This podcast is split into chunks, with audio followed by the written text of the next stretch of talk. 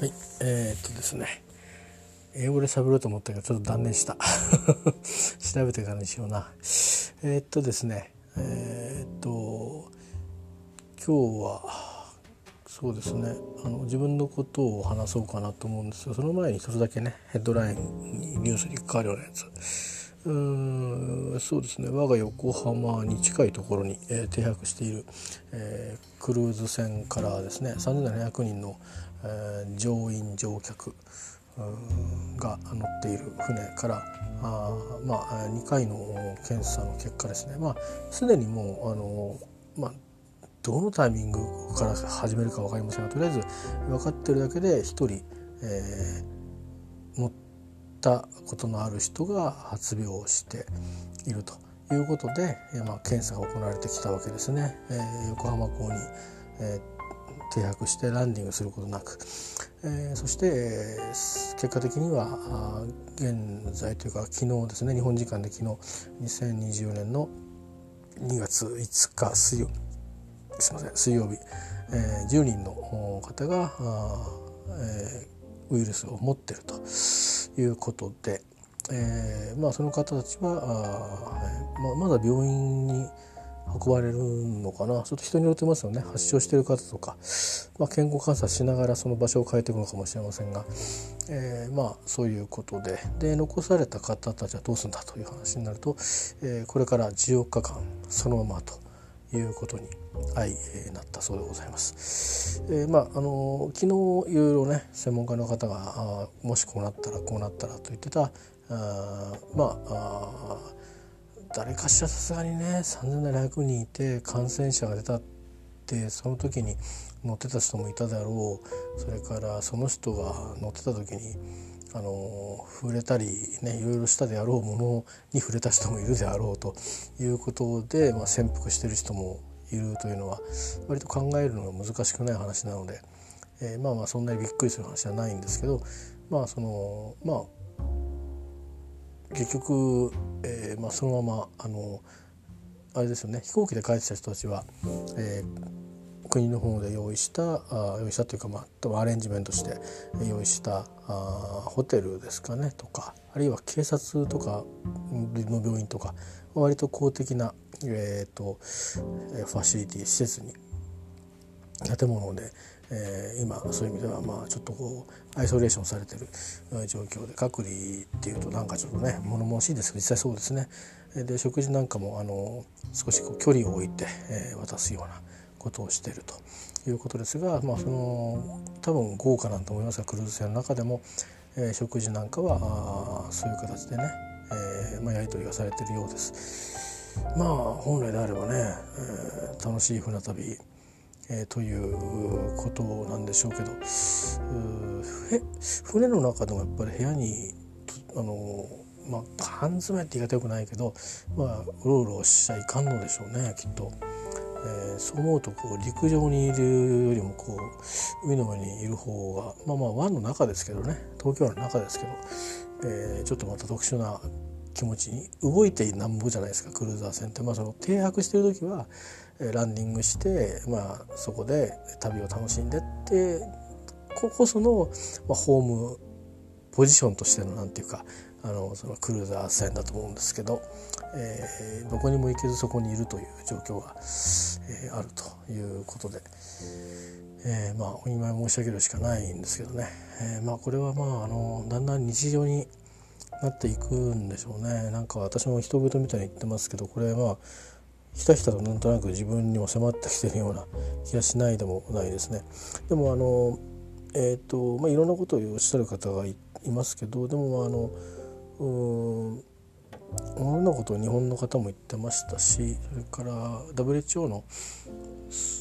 プレジデントでいいのかな？ちょっと分かんないけどどういう役名だか、えー、も言ってましたけどやっぱりこれ協力しないと多分あの封じ込めるっていうやり方が今回の場合使いづらいかもしれないですけどあのー、こうねすごくちょぼちょぼ燃えてるとことブワーッと燃えてるとこと今こうあるわけですよね。で、まあ、ロシアもこうモンゴルの国境を封じることで中国からの人の流入をこう止めるっていう策にいよいよ出てるようですけども、えー、まあ、じゃあ中国に封じ込めたらそれでいいのかって言ったら、まあ、そういうわけでもないんじゃないかなという気はするんですよ。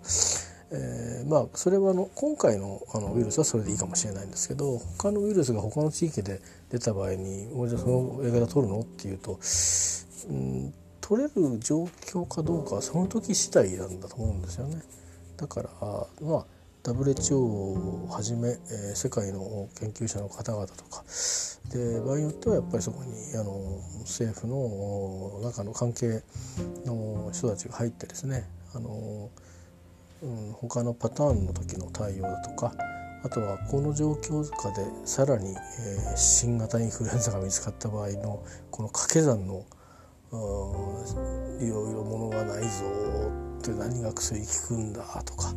ああいうですねこう社会がこうちょっとグラグラっと、えするところをいかにスタビライズしていくか安定化させていくかと。で落ち着いた状況で、えー、整理をして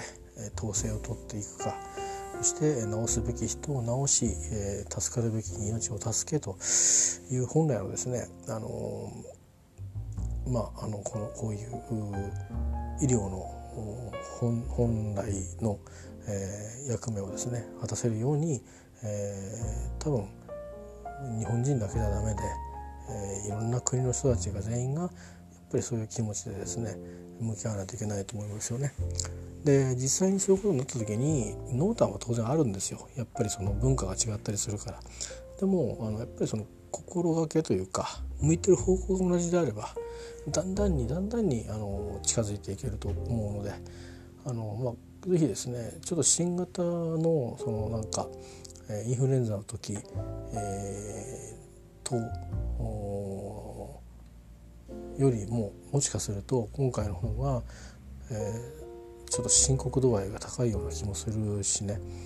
あの、まあ、毎回あの亡くなる方が出てくるからえー、そういう意味では毎回深刻なんだけども今回はとにかくまだまだその、まあ、火事で言えば、えー、消火の、あの、していくまだこうどれぐらいどういう感じで、えー、火をこう抑えていくかなっていうのがまだ中国はだと見切れないと思うし日本はおおむねこれぐらいでっていうふうに専門家の方おっしゃってましたけど果たして本当にそうかなと。いうのもね何せ新しいものですからね全部が初めての体験だからこれでいいと思いいって判断したけど実は違ったとか、えー、まだ金持ってる人いっぱい街中にいたとか、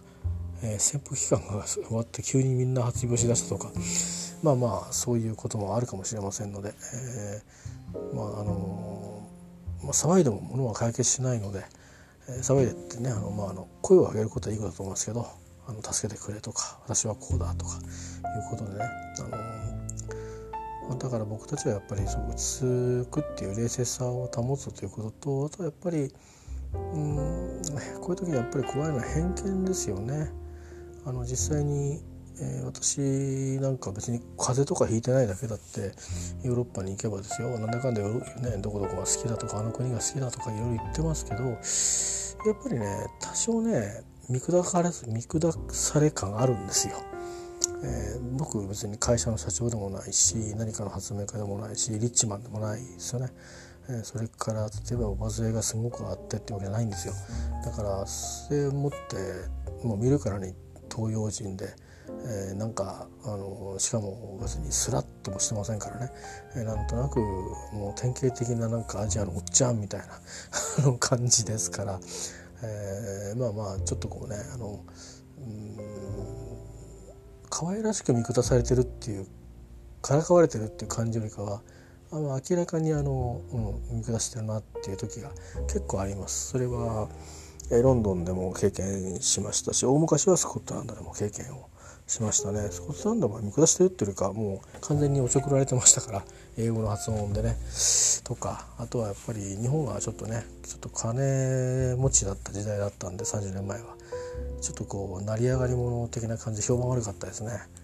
えー、日本人が入るんじゃねえよ店にみたいな感じでパブで飲んでるとの窓ガラスからダーンとかね叩かれたりしてね。そんなような思いもしましたけど。だからあのいい思いもしてるしそういう嫌な思いも両方してるんですけどでも両方ともまあ平たく言ってまあそういうもんなんだろうなって思います。あの僕たちもやっぱり例えばですよ職場でもいいですよ学校でも例えば隣の人がねなんかそんな新しい病にかかったとか言ったらうんちょっと考えるでしょ？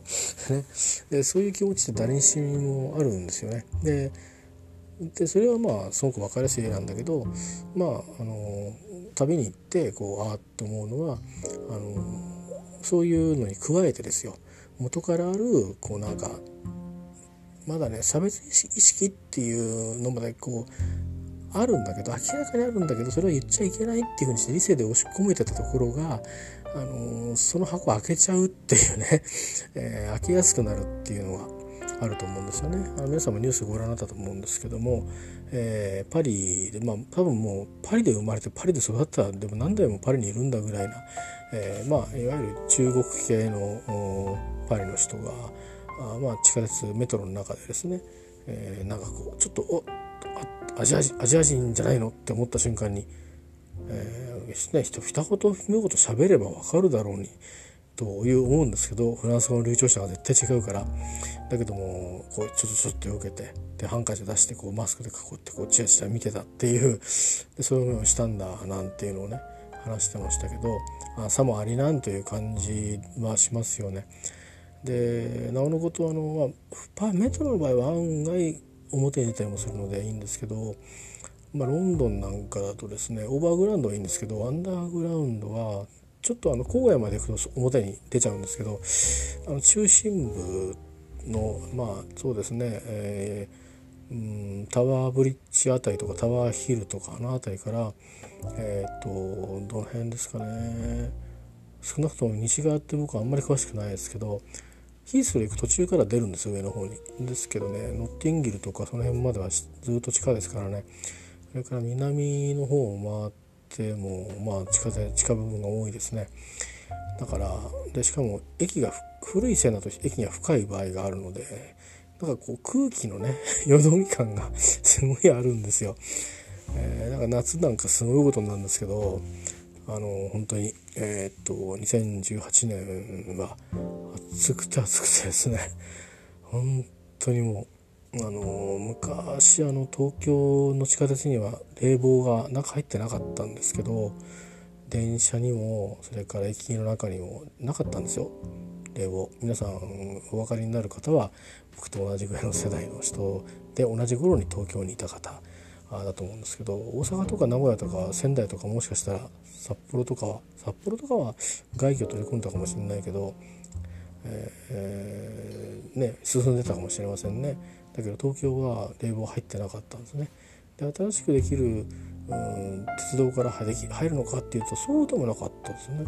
なんか長らくほったらかしだった半蔵門線あの、えー、どこだろう半蔵門からあの渋谷までしかなくてそこから直通運転なかなか、あのー、してるのかしてないのかよくいまいちわからないような時期でもそんなに要は地下部分冷房するっていう考え方があんまなかったんですよね。えー、だから地下部分がある場合には例えばこう上に空気穴を駅の上に取り付けるとかしてまあそういうふうに循環させた場合が多かったと思いますけどまあそれを思い出しましたね。あの当然なんですよ。何て言うかなサーキュレーターみたいなあの、えーと、歩ってると冷たい風出てるとこあるんですよ。ちゃんと。あるんですけどもうつかないですね。で地下鉄もあのロンドンの地下鉄も、えーと、ディストリクトラインとかサークルラインみたいな前も言いましたけど多分少し新しめなのかな。あの駅もね浅いんですよ割と。あの例えばセントラルラインとかあのとかねあのあの手のやつはね ジュビリーラインとかベーカールーライン。ベーカールーは意外と浅いかな。ものすごい深いんですよ。あの駅に到達するまで、えー、なんですけど多分防空壕の代わりにもなったはずなんでそんな歴史的なものもあったなと思うんですがでもねディストリクトラインとかサークルラインとかまああの線を分け合ってるとこもあれば全く違うとこもありますけどもあれは割とこう浅いとこにあってしかもね、まあ、その暑い時に気づいたんですけどあの冷房が入ってるんですよ。おおおと思ってそんなにきつくはないです。あの日本は今はウォームあクールビズとかなんとかっていうので、省エネとか、いろいろいうことでねあの冷房あんまきつめじゃないようなだから弱冷房車っていうのがあるぐらいになって、えー、クールビズの弱冷房車って、ね、ほとんど意味ねえだろって思うんだけどでもやっぱりそれでもやっぱりちゃんと冷房が入ってるって感じがね湿気を取ってるって感じがありますよね。えー、まあなんですけど、あのー、その感じはちゃんとあるんですよ。だからちょっとね一息つけるんですよね心臓が。でオーバーグラウンドは入ってます。でだからびっくりして暑いでしょ？で夜になってまあぬるくなってきてどうにかあの今夜になるとねさすがに何て言うかな熱帯夜はあんまりないんですよ。でもその時は実は熱帯夜あの室内は熱帯夜って感じになるんですけどなるんですよ場所によっては。なんかあの屋根裏的なあの部屋がアサインされると。というわけかあの独り者だったせいかあのそれなりに広いタイプの部屋を予約していたんですけど別にあの高い部屋ではないんですがあそういう部屋を予約していたらですねなんか屋根裏部屋で案の定あのカンカンにあの熱い空気溜め込んでるから下から上からのその 溜め込んでるやつがなかなかね抜けなくてね。前の年に行った時にはもう窓開けてると寒いぐらいで閉めて冷房つけてもあったかいぐらい。もうそれぐらいのね18度とか7度とかなっちゃうから夜になると。15度とかになるのかもね。ロンドンでもね、えー、ですよ。だからまあそんなことで。何の話だっけ？そう、まあ、ロンドンね、ロンドンの話はだいぶそれましたけど。とにかくねあの機密性がすごい地下鉄も多いところです。だから言いたかったことは。なのでましてはまあそういうねちょっとこうあのしかも割とドライなんですよ空気が。だからそのえー、て言うかな。日本だとこうね冬に流行るっていう感じありますけど夏もドライなので多分ねあのもしこういう空気ね飛沫感染とかって話になると移りやすい環境になるんじゃないんですかね。年中通して割とカラッとしてるんじゃないかと思うんで、えー、なので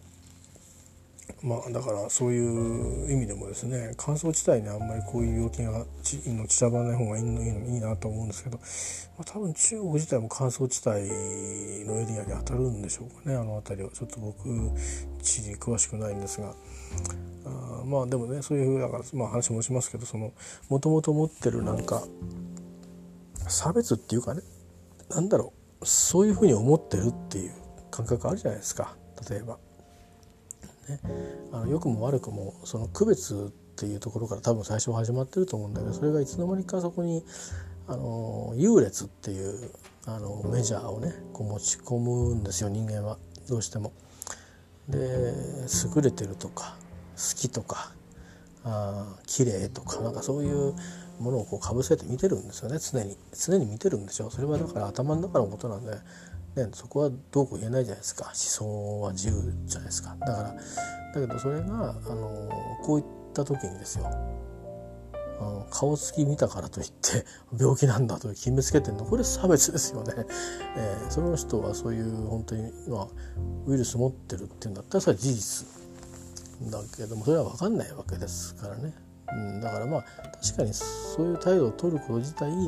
それだけみんなが怖がってるっていうただそれだけのことではあるんですけど、まあ、受け手側からするといやいや俺は元気だし誰とも接触したこともないからあのそれはもしかしたら可能性あるかもしんないけどいきなりそんな態度ないじゃんっていうふうにも思うんでしょう。えー、で両方とも悪い対応じゃないと思うんですよね。だけどそこですれ違っていくところがちょっとあの寂しいところはあるので。あのでこれ乗り越えられるのは多分人間だけなんだと思うんですよね。動物とかだとやっぱり弱いもの強いものがあって例えば逆に弱いものをこう守って強いものは一人だけしか入れないとかいう社会もあるし、え、あるいはもう強いものしか残れないっていう弱いものはもう本当に、えー、群れを去って、まあ、生き続けられるかどうかは運次第みたいなのもねあのありますし、えー、まあ、弱肉強食が基本ですけど、まあ、動物なんかはそうですよね。でだしボスに嫌われたら餌さえね動物園で餌もみんなわーって配られてるのに餌もらえなかったりなんかして大変なんですよね動物の世界は。だからそういう意味で、あのー、まあ人間にと人間の中の社会でもやっぱりそういう、うん、なんていうかなちょっとこう、あの、そこが言われがなくね勝手に弱いもんだとかダメなダメなもんだとか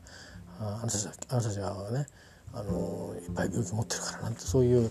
のになっちゃいがちなんですけどそれはやっぱり良くないしやめたいですよね。えー、それやってるとあのいろんな問題を共同で解決するっていうあのやっぱりその機運がね、えー、作られていかないしやっぱ信頼して向き合っていかないといけないですよね。あの衛生状態は国によっていろいろとバラバラだと思うんですよきっと。うん、あのお医者さんなんか詳しいと思うんですけど世界中に出ていってるねお医者さんなんかは多分きっと詳しいと思います僕なんかが言ったらそっとしてしまうぐらいのような衛生環境の中で、えー、そして限られた道具で、あのそれでも医療とは何かを考えて、え、人々のその健康に向き合ってたり、えー、あるいは戦争の被害を受けた人とかの治療に当たってるね、あの人もいるかもしれないですよね。ですからあの本当に人間の生々しい壮絶なところに立ち会ってるおじさんたちもいるわけですからあそういう人たちがいる中でねなんかそういうこう小さななんていうか、うん、エゴみたいななんかこう、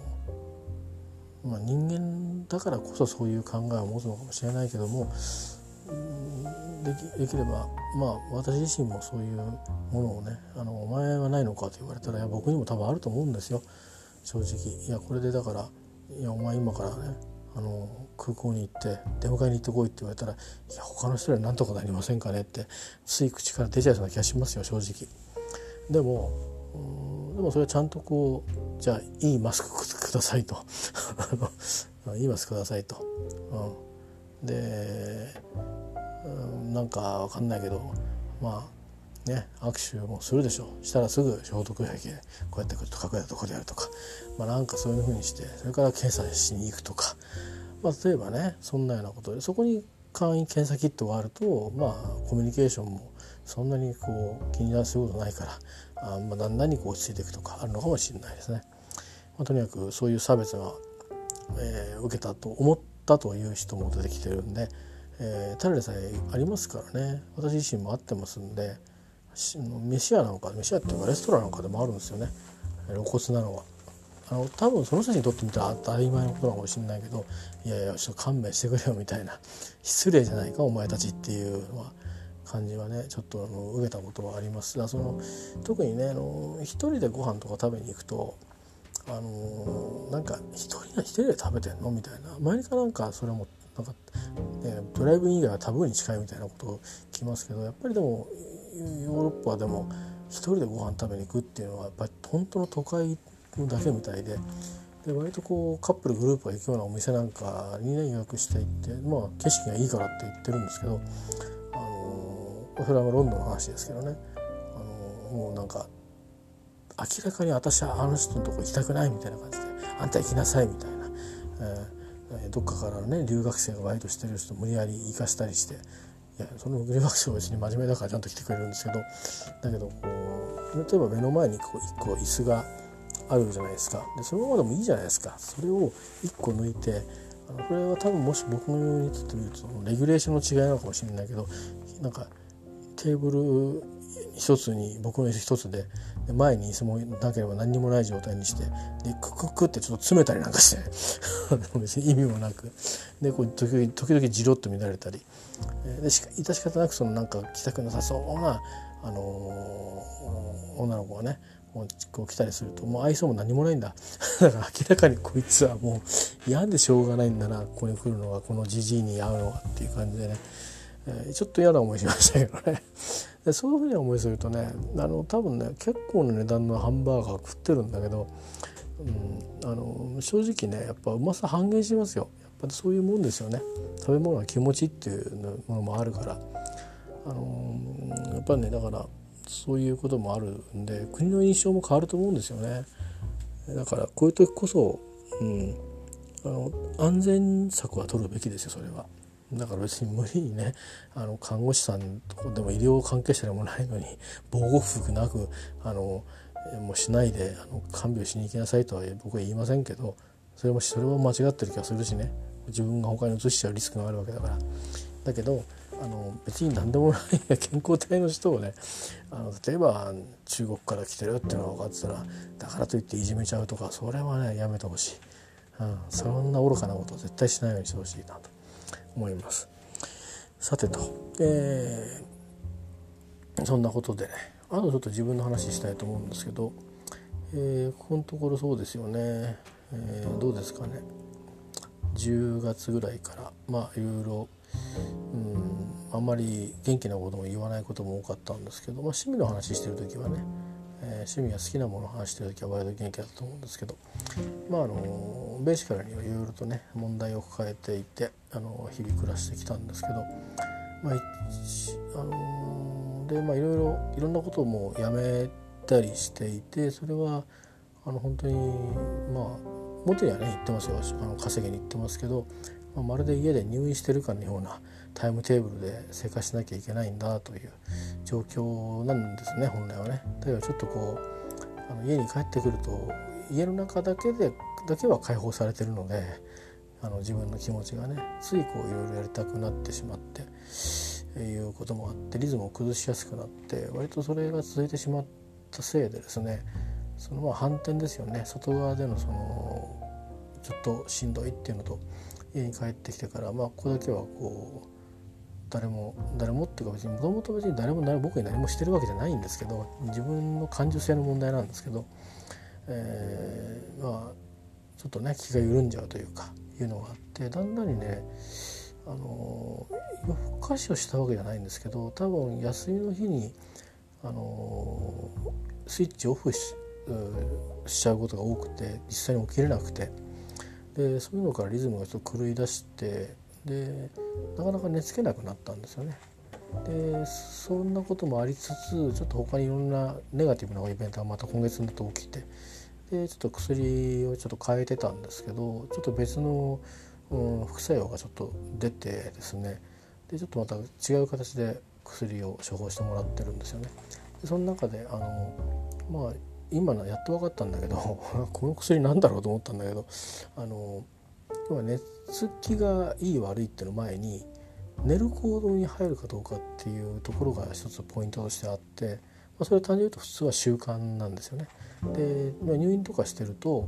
多分消灯とかあると思うんですけど集団生活でもねあると思うんですけどそういうのがまあ一人で暮らしてると自分のコントロール下だから自分が電気消さなければ消えないわけですからね。でなのでそういうのがあってですねあのちょっとねあの、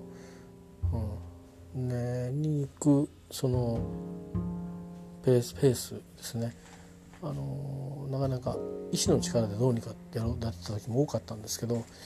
えー、とかもう肉体的に本当にいろんなことがありすぎてもうなんか帰ってきてバタッと23時間寝ちゃうとかその時も12月あたりはありましたけど、えー、1月今月ぐらいはあまりそういうこともなくですね普通に乱れてるという状況なので。でまあその先生の方から出してもらってる薬が、えー、一応本来はいろんな使い方するいろんな使い方ができる薬なんですけど、えーまあ、一応ですね多分あれです。あのそれを飲んで寝る行動を流していくともうもう何もできないよっていう外に行ったりたりとか起きてて何かしようとしてももう眠くてしょうがなくなるよっていう薬をですね、えー、もうこれもしばらくしとくと抜けていくんであれなのであのもうしばらくのうちあの本格的に寝る薬を飲んで寝なきゃいけないんですが、え、そんなようなことをですねちょっと今生活もちょっとねまたリズムをまた取り戻そうというふうにしてちょっとまた軌道修正を頑張ろうかなと思ってます。あのまあ、英語の勉強なんかとかをちょっと少し小さく再開していたりとかあとちょっとねリセットスタート遅れてますけど、えー、と会社の方のその間話しましたけど、えー、まあオンラインのねセミナーみたいなやつ、えー、もうチャンスが得てるのでまあ少しでもやりたいなと思うし使わなかったらね実績がないと取り上げられちゃうような気がするので、えー、それもちょっとやりたいと思うんですが、うん、あとはまあ正直ね生活もあるんで少し本当は残業もしたいところではあるんですけど、うん、ちょっとこのペースを掴んであのなんだろう健康な状態で、えー、むしろ来年度しっかりと迎えた方が長い目で見ればあのそれがいい選択なんじゃないかなという気もしてるのでとりあえずまずまず今週ですね。あと2日間あるんですけどうんなんか微妙にいろんなことがどうもやっぱり慣れなくて何なんですかね。僕自体が自分なりにこう変にあの無駄に経験が多い分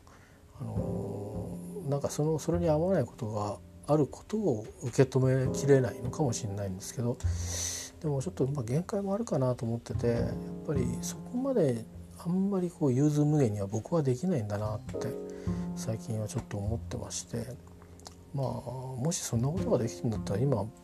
今は私は今いる場所にはいないだろうし、うん、もしかしたらうちの会社にもいないで もちょっと違うことをやってるような気もするんでね。ですから、あのまあ、そういう意味で一種のねあの自分の限界というものをちょっと認めざるを得ないかなという気はしていてさすがにやっぱ正直言うと、うん、いろんなことになれないなっていうあのなれないなっていうのはあの受け入れられないなっていうことがあるなってことですね。でまあ大事なことは受け入れられなくてもそれをやるかどうかっていうとこが大事で別に納得してなくてもやる必要があればやればいいんでそれだけなんですけど、えー、まあその実行段階に至る前ってなんかこう受け止めの段階になるんですよね。で誰がどうすんだ誰がどういう段取りになってるんだみたいなそういうこう相関図みたいなのが僕の場合見えないとうんなんとなく、えーと、腑に落ちないので、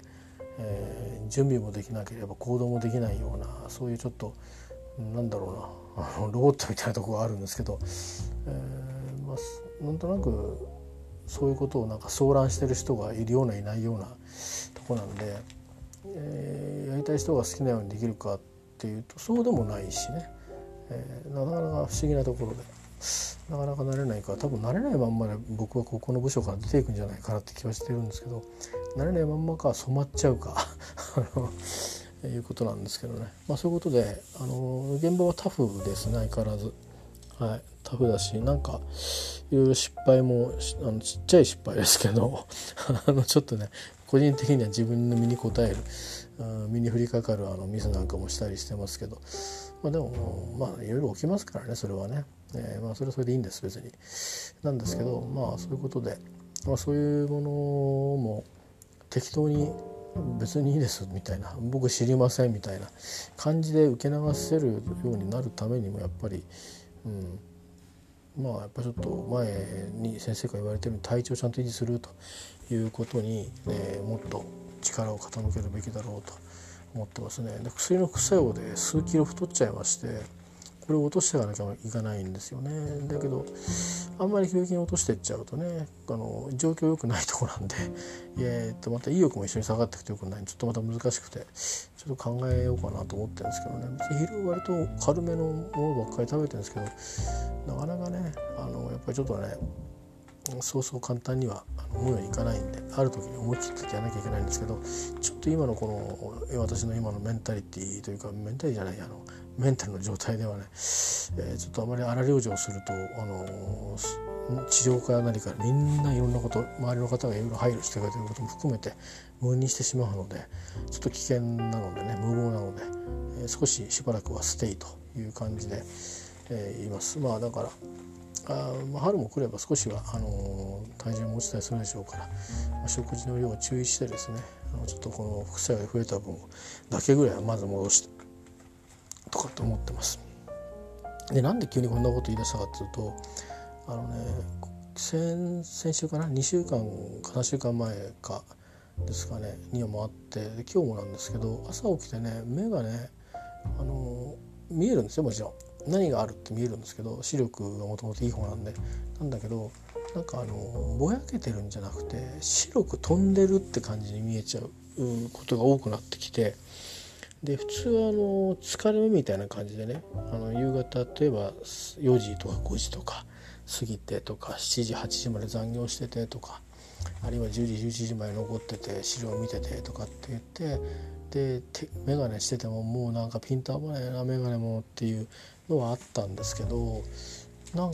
かですね薬も変わってないんですけどなんかこれやっぱり体調とストレスといろんなことが関係してると思うんですけど1月のなんか終わりから今日ぐらいまでですねそういうことが多くて今日は朝起きた時とか目が痛くて両目が。痛いっていうのは表面も痛いし眼球もちょっと痛いんですよ。それで左側がもうあのなんかあの特にそんなに明るくしたわけじゃないけどスマホの画面とか見るともうあの白くバーって飛んじゃってるんであのいろんな色がついてる文字とか線とかありますよね。それがなんかあんまり見えない感じ、えー、なんかあの最初はすごくあの濃かったんだけどあの紫外線であの焼けちゃって色が抜けたなんか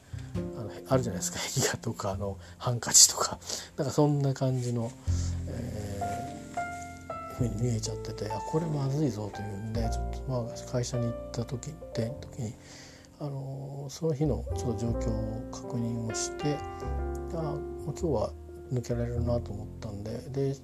早くにあの病院終わっちゃうんですよ。あの仕事終わった時間に合わないんで、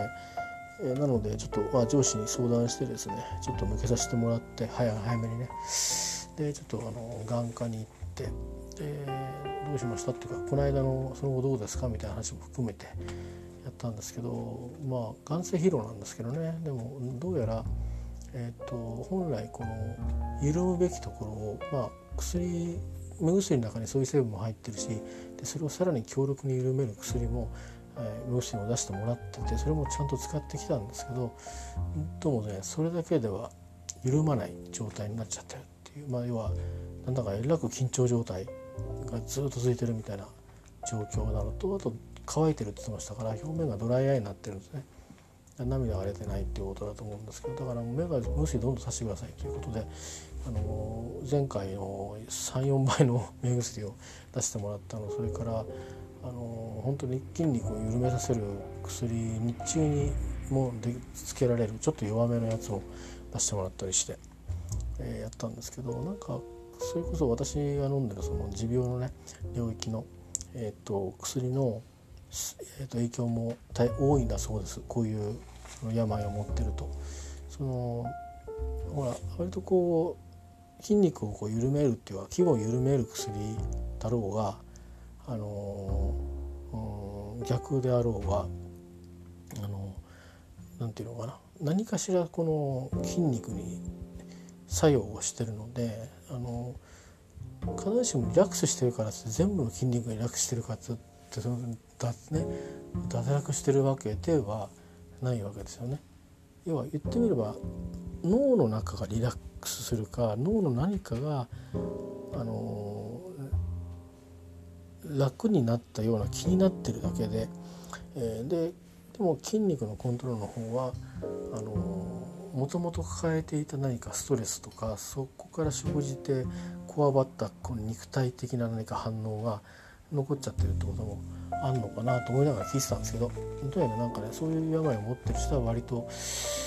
うん、それ薬の影響もあってあのその緊張しっぱなしみたいな状態になることがあもうあの、まあ、ありますねっていう話をしててそれかもしんないですねって言ってて。いやその卒業したらね良くなるかもしれないですねだけどいやそれ卒業するのはえー、何年生になるか分かりませんっていう感じでそれ言わず言わなかったですけど、まあ、ちょっと対処療法的にねそんな風にやんなくちゃいけなくなってでさすがに2回目なんででやっぱり前に経験したのはあのえっ、とですねあの皮みたいになっちゃうっていうのはストレスがかかるとあの目の目が皮みたいに皮が流れるんですよ意味わかんないですよね言ってる意味が。あので医者に行ったら普通の医者ですけども不純物が血液の中に入ってそれが目のその毛細血管の方に行ってそれでそういうふうに見えてると言われたんですけど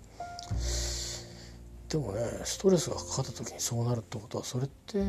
出血してんじゃないのかなと思ったんだけど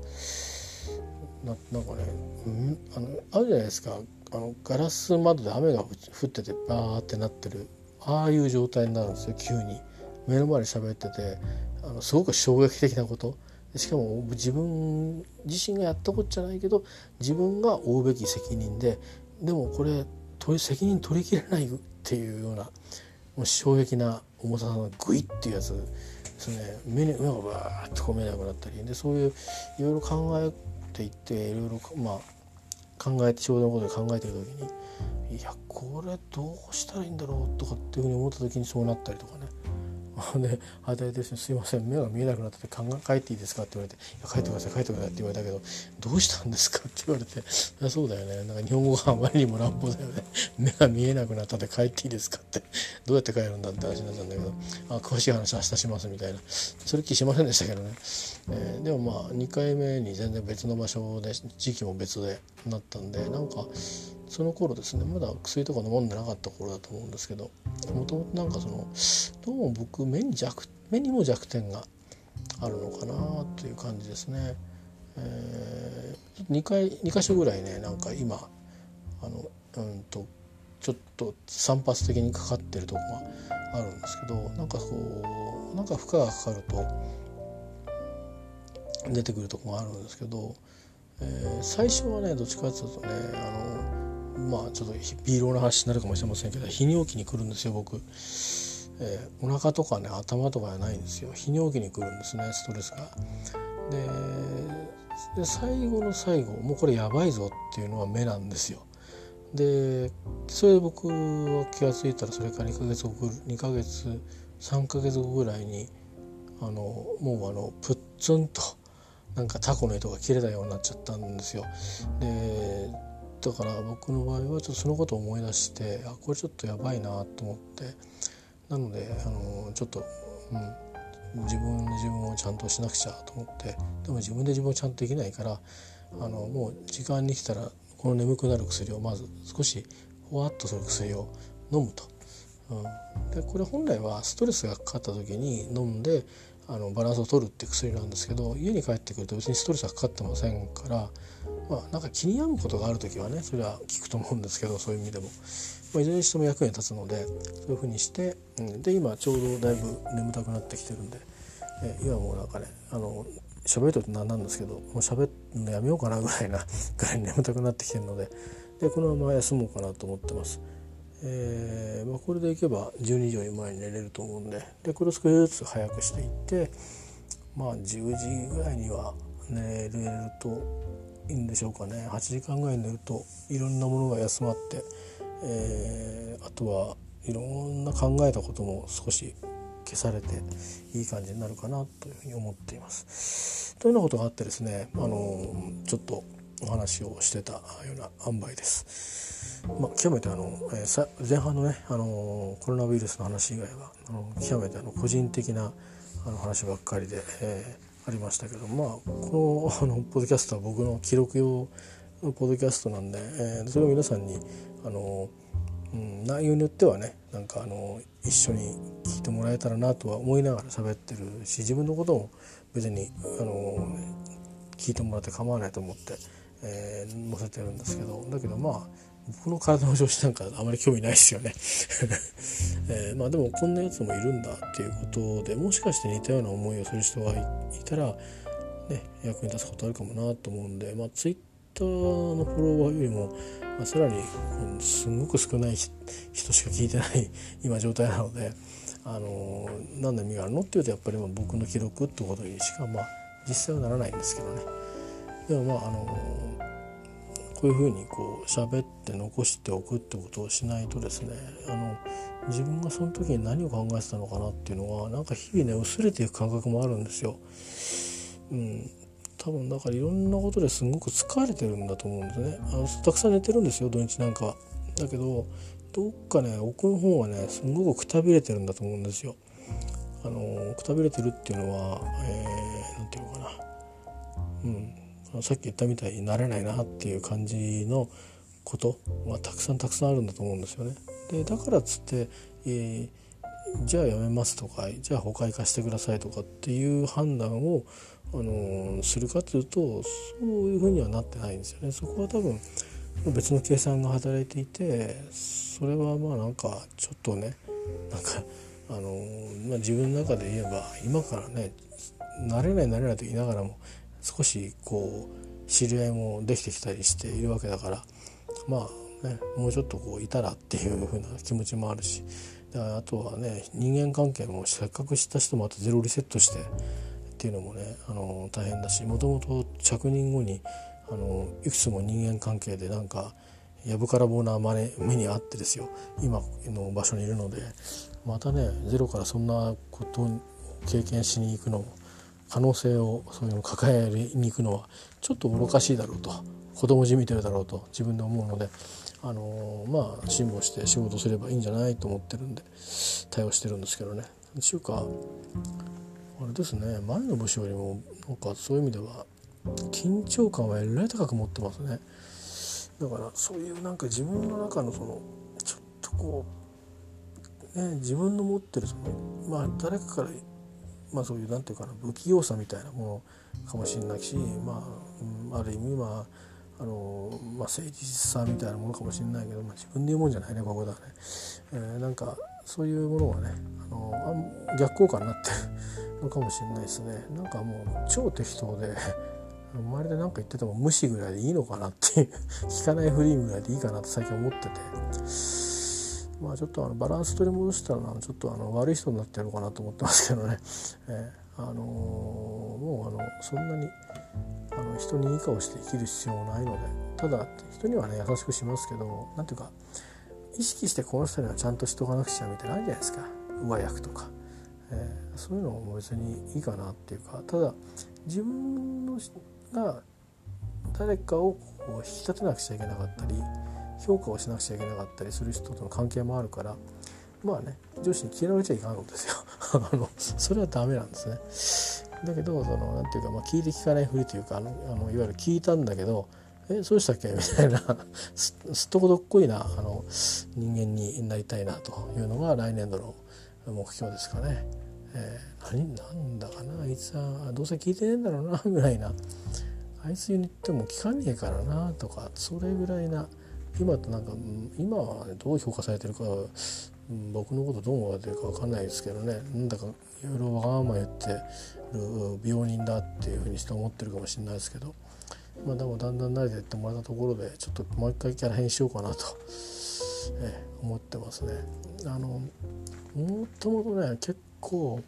あれですよ。ちょっとね間違えるとパワハラ体質なとこが僕の中にはあるので実際そんな風な指導をしてたことも長く長くあったかもしれないし最近までもそういうふうにはしてないですけど、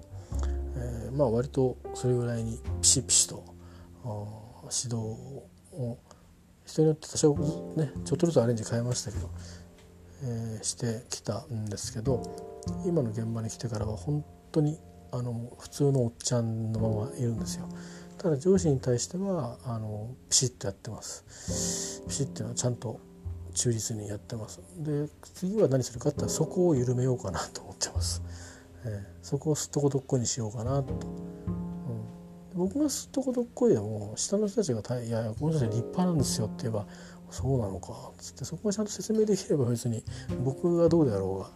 えー大丈夫なんでね。変なことしなきゃいけないですただ性格的にあこいつはすっとこどっこいだったんだ実はということでですね、えー、できたらいいなと思うんですけどこういうことを真面目に考えてる人間はすっとこどっこいになれないんでしょうね。まあいいか、まあ、ということで、えー、なんとなくあそうそう。それでそうなんですよ。ね眼科行ってで結構いい時間になっちゃったんですよ。うんで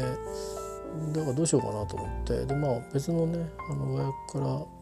まあ、いろいろ病気にあの病院行かせてくださいって時にで他にこういう病気もあってとかってちょっとあの話をしてた話を伝えたんですけど、うん、あの運動もいいよみたいな感じでメッセージもらってであまあちょっと体重もっと落ちたらやりますわみたいなこと言ってたんだけど、まあ、ちょうど時間もあったんであじゃあちょっとまた歩ってマスク マスク残ってる方日をしながら歩いてえー、行こうかなと思って結構歩きましたねまた。1時間ぐらい。結局1時間ぐらい歩きましたよ。でなんで軽く運動もして、帰ってきたんでまああの結果的には良かったんですけど、えー、で結局ね3枚入りが1個ゲットしただけ。1時間で。で帰ってきて家のすぐ脇のところで 同じやつで柄的にはより良いやつが3枚目とあったから今日は6枚だけだね。箱入りのは今日はゲットできなかったですね。え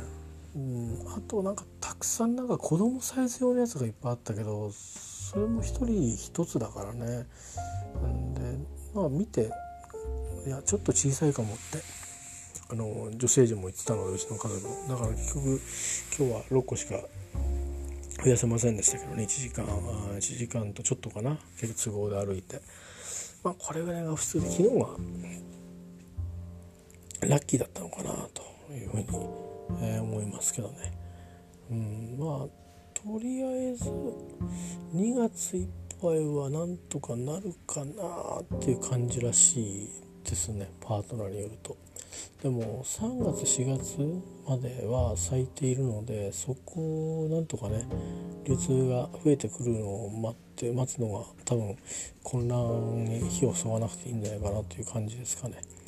意外にねあの意外にあるのがねあれはありますよ。あの寝る時に使うっていうのがね意外とあったりします。うん、だからあのあったかいやつとかそれからあと昼間用のやつもあるんだけど3枚で600円ぐらいするやつね。ちょっと高いんだな。ででそれにあの香りがついてたりするからその香りがね嫌な人は嫌じゃないですか。だから僕はいいんだけど自分だけのもの買ってくるのなんだから誰にしもが使えなきゃいけないからね。であとあんまりコストがやたら高いのもね、うん、そんなにまでしてかき集める必要はなかろうと思って、えー、まあせいぜい高くても400円くらいかな。1枚100円ぐらいで止めたいなって思ってはいるんですよ、えー、もっと安い方がいいんですよもちろん、えー、単価は安ければ安いほどあのいいんですけど。まあ質とのバランスですけどね、えー、まあ昨日は結構ねポロポロコンビニでもね1枚とかあるところもあったんですけどあまりその普通におっといいなこれって思うのが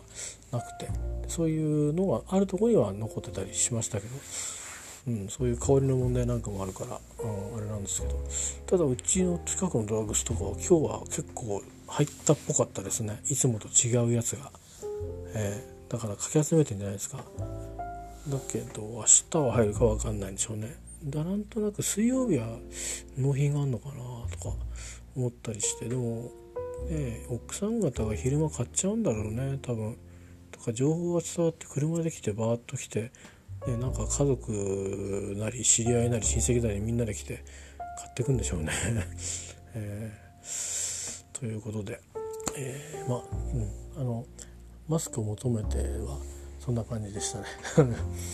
えー、うん、なんだろうな、うん、あとガガードマスクさ置いてないからね。どうにもできない、うん、